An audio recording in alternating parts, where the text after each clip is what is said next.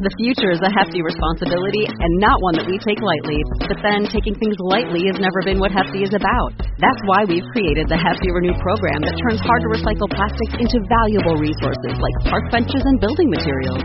To participate, simply fill up an orange Hefty Renew bag with accepted items, tie it up, and drop it in with your regular recycling. That's it. It's that easy. It's time to rethink recycling with Renew.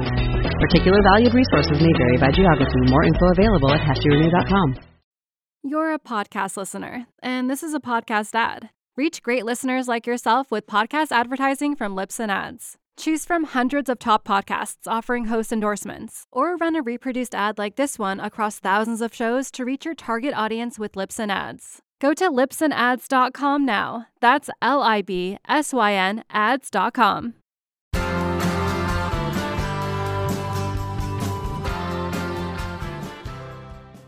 This is the Adulting with ADHD podcast, self empowerment for people with ADHD. Hi, everyone. This is the last in a handful of episodes I've been doing this fall in a new format, a new solo format. As you can tell, um, it's me capturing a current event and how it applies to us adults with ADHD. Continuing with that, today I'm going to take a look at the drug shortage, the stimulant shortage right now. For those who are going through this, I am so sorry. I do take Concerta, and I know that's one of them that is in a short supply, but I don't use my medicine as often as I should. So I haven't struggled with shortages, but I probably would if I would actually follow my doctor's instructions and take my medicine. Reminder that all my older episodes are on Patreon.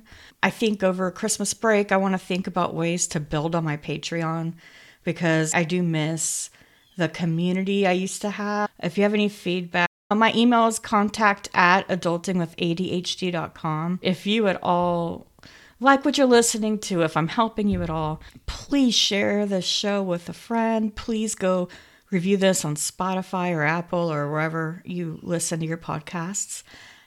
All right, let's get into it. The stimulant shortage. Before I get started, I just want to share some of the resources I used for this article. The first resource is a Bloomberg article, Understanding Why Adderall Shortages Are Shrouded in Mystery. The other article is called it's from the conversation and it's titled More Adults Than Ever Have Been Seeking ADHD Medications. An ADHD expert explains what could be driving the trend. And then the third article I used for my research was an NBC News report.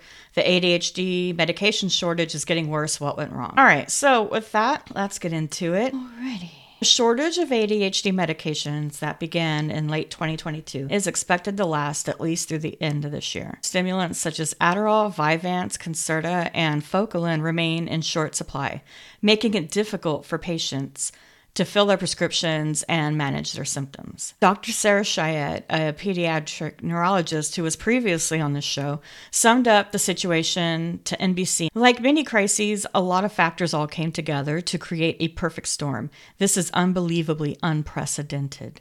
The shortage has been attributed to a number of factors, including increased demand during the COVID 19 pandemic, manufacturing delays, and supply chain disruptions.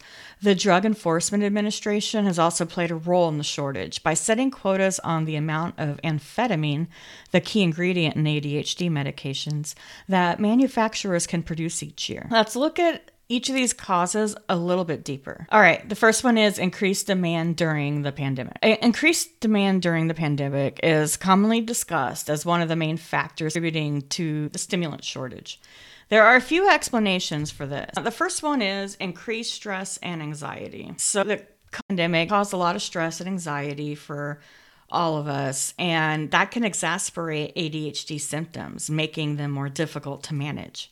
Um, the other thing was changes in routine. The pandemic led to major disruptions in people's routines. This can be especially challenging for people with ADHD who rely on structure and predictability to function well. Hello, that's me. Um, and then increased screen time. Many people spent more time on screens during the pandemic for both work and play. This can lead to problems with focus and attention, especially for children and adolescents with ADHD. And then the fourth one, which has been making a lot of headlines is telehealth. Telehealth appointments became much more common during the pandemic, making it easier for people to access mental health care. This may have led to more people being diagnosed with ADHD and prescribed medication. Raise your hand if you were diagnosed during the pandemic. I, I know a lot of people were. Researchers are standing by for more information, including Margaret Sibley, professor of psychiatry and behavioral sciences at the School of Medicine at the University of Washington. In the conversation, she writes of the uncertainty regarding the trends on ADHD medication prescribing for adults. Researchers are awaiting the release of the CDC's 2022 and 2023 stimulant prescription data to determine whether the 2021 surge in adult prescriptions and high ADHD medication demand will persist. If the trends remain consistent, it could indicate improved access to care for those previously underserved. Conversely, a return to pre pandemic prescription levels might suggest that COVID 19 related factors temporarily increase the demand for ADHD treatments. So that's the first piece of it. I know anecdotally, it just feels like a lot of people got um, diagnosed during the pandemic. And certainly I could see why. I, th- I think it's interesting that the experts are waiting for the statistical analysis to catch up. I thought this was a foregone conclusion, so that that's really interesting to me. Additionally, the pandemic caused significant supply chain disruptions around the world. Factories were shut down, workers were sick, and transportation networks were disrupted. This made it difficult for manufacturers to produce goods and for retailers to get those goods on their shelves. The raw materials needed to produce ADHD medications are often sourced from overseas, and the pandemic made it difficult to transport those materials to manufacturing facilities. Some ADHD medication manufacturers have experienced labor shortages. Here are some examples of how the pandemic has caused supply chain disruptions. Factory shutdowns. Some ADHD medication manufacturing facilities were forced to shut down due to COVID 19 outbreaks among their workers. Labor shortages. Um, these manufacturers struggled to find and retain workers. Due to the pandemic, transportation disruptions. The pandemic disrupted global shipping and transportation networks, making it difficult to transport raw materials and finished products. And then there's the increasing demand for shipping containers. There was a surge of demand um, because of the pandemic, and it's just made it more difficult and more expensive to transport really anything. And the ports were congested, they, the ports around the world experience congestion due to the increased demand for shipping containers and other factors. The future is a hefty responsibility and not one that we take lightly. But then, taking things lightly has never been what Hefty is about. That's why we've created the Hefty Renew program that turns hard to recycle plastics into valuable resources like park benches and building materials. To participate, simply fill up an orange Hefty Renew bag with accepted items, tie it up, and drop it in with your regular recycling. That's it. It's that easy. It's time to rethink recycling with Renew. Particular valued resources may vary by geography. More info available at heftyrenew.com. So that's door number two. The third thing is the DEA quota on amphetamine, which is actually a really controversial subject.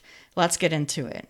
So, meanwhile, the Drug Enforcement Administration, the DEA, sets annual quotas on the production of amphetamine, the key ingredient in ADHD meds. These quotas are intended to ensure that there is enough amphetamine to meet the legitimate medical and scientific needs of the United States, while also preventing diversion for illegal purposes. In recent years, the DEA has set quotas on amphetamine that are lower than the estimated demand for legitimate purposes.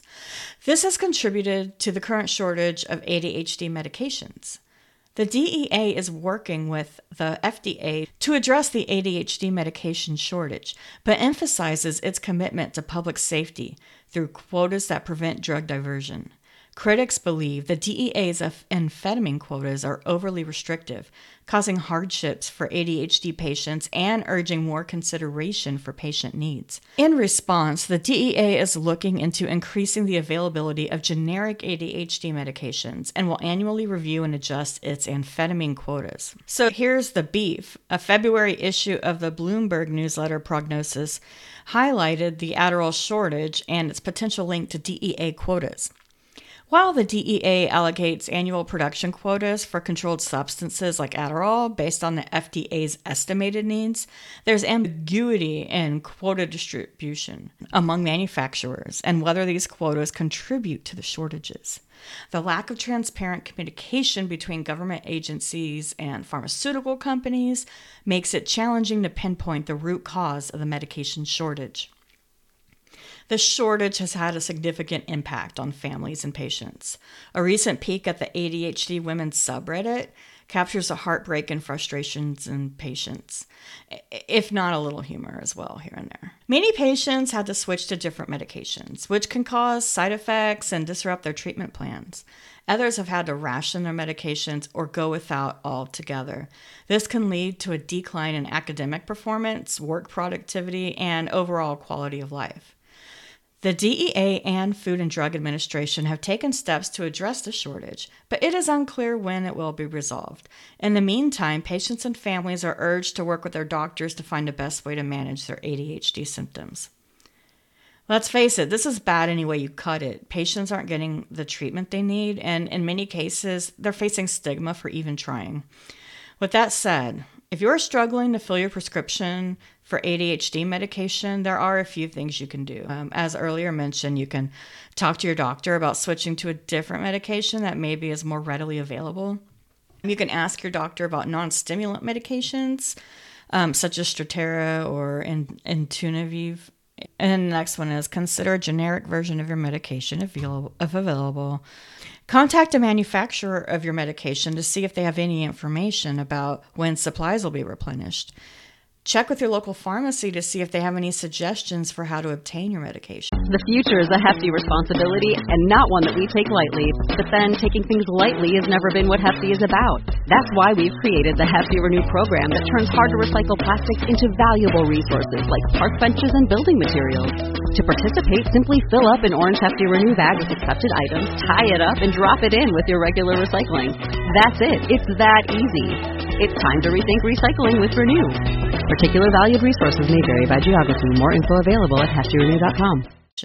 If there are any nuances I missed, or if there's any advice you can add to the advice here given, please write in. Please let us know. I'll pass it along. Thank you so much. And again, I'm so sorry for anyone who's dealing with this stuff. And until next time, happy adulting. Oh, that doesn't even sound like a good tagline today, does it? I just don't I don't feel like I can end the episode on that note. I'm so bummed out now. Okay, before we go, let's see.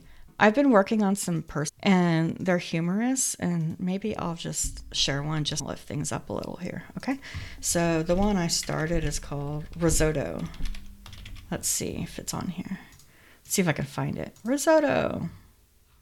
Oh my god, it's like three paragraphs, but uh, all right, we'll do it. It was a kitchen for serious people, for sure.